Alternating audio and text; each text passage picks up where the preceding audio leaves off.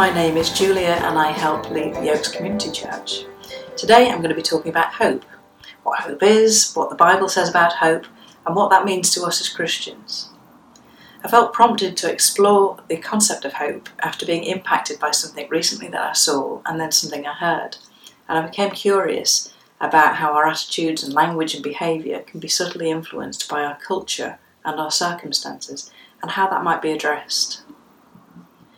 A while ago, I was searching for a particular version of a scripture to create a large banner to hang in our main public hall.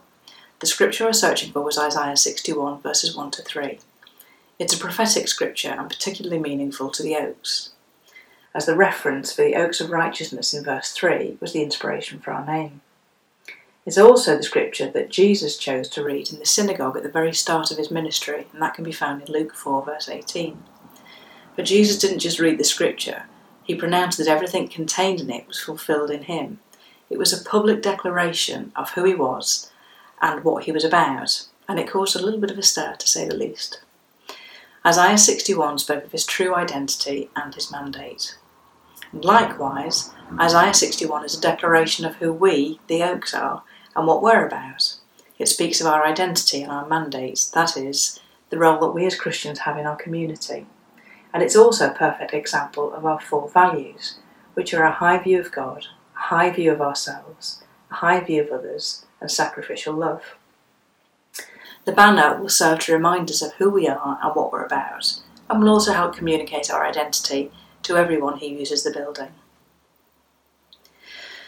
As I searched online for a contemporary translation of the scripture, I came across a particular design that was produced by a small company on Etsy. I'll pop the company name at the end of this talk with the other resources. The design took my breath away, for although I've read and heard the scripture many times before, I was suddenly very aware not only of the power of hope that we as individuals have in Jesus and perhaps take for granted, but also the power of hope that we as Christians offer to others as we live out our daily lives and carry out the works that Jesus started as described in Isaiah 61. You see, the word hope today is defined pretty much as when you want something to be true or when you want something to happen, which, in other words, is just wishful thinking. We've probably all been on the other side of those meh statements of hope it turns out okay or hope you get your job or your house or your car. But what is it exactly that we're offering? When we say this to someone experiencing deep trauma, can we really see something sorting itself out? Without significant change or human or miraculous intervention. The concept of hope in today's culture is perhaps optimistic, but actually implies a bit of doubt, crossing your fingers, maybe even a little bit of anxiety. It feels empty and powerless. However, the biblical meaning of hope is quite different. Hope is mentioned over 130 times across the Bible, and while a number of the words were used in the Hebrew scriptures, our Old Testament, the two most common were yakal and kava. Subtly different, but essentially mean to trust and wait expectantly. this was not dreamy optimism, but a simple and firm expectation in God that He would provide, protect, and heal.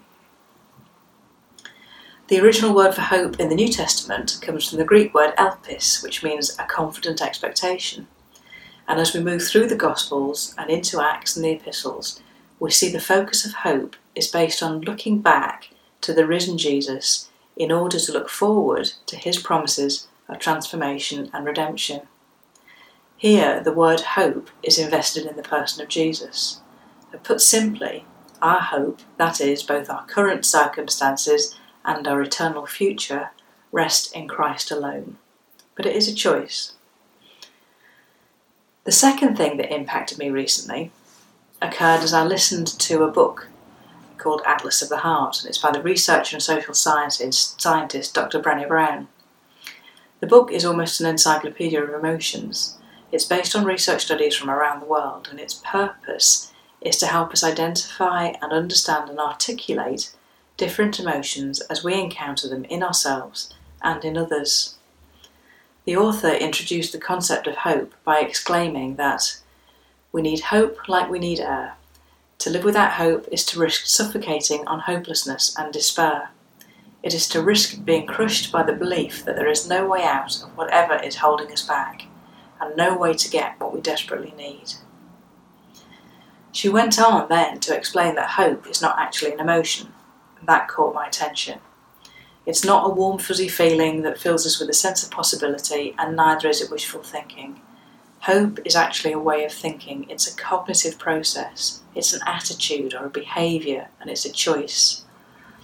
That means that hope is something that can be learned and it can be taught.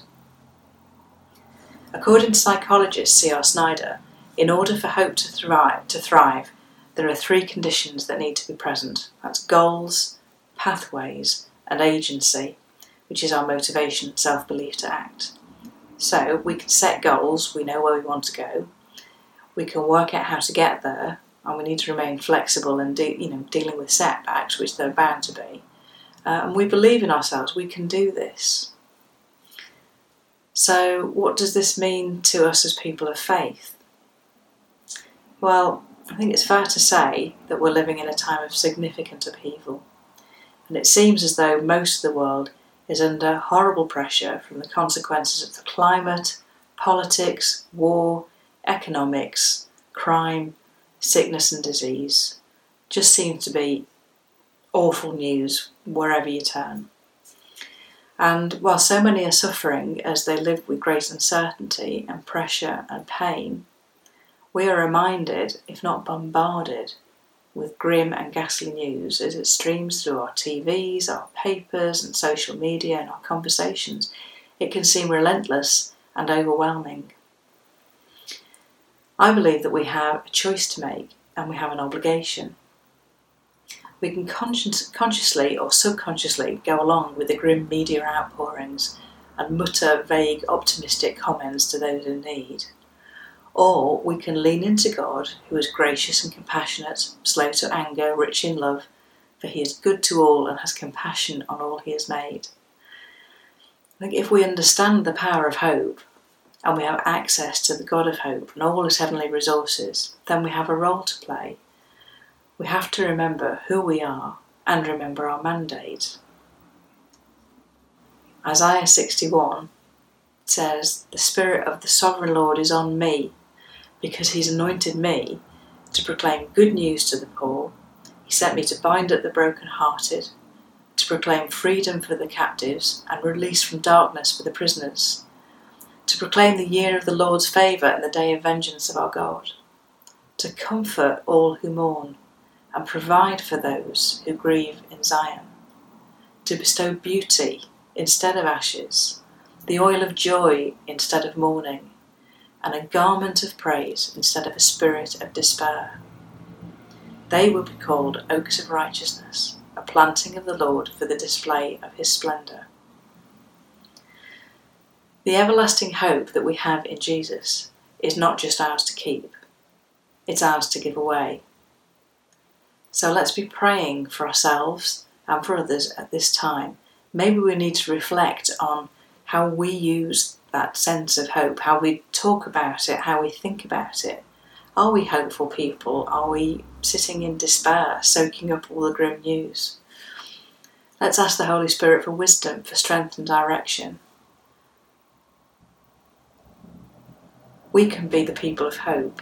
We can make a difference in our community, in our local community, and in our world. So let's remember who we are maybe this is something that you can discuss in your belonging groups. Is there anything here that flagged up for you?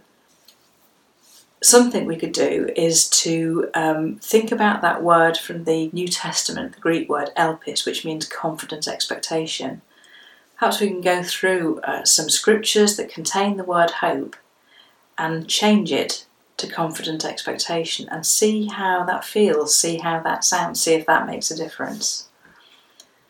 Enjoy thinking about it, enjoy reflecting on it, enjoy discussing it. Thanks for listening.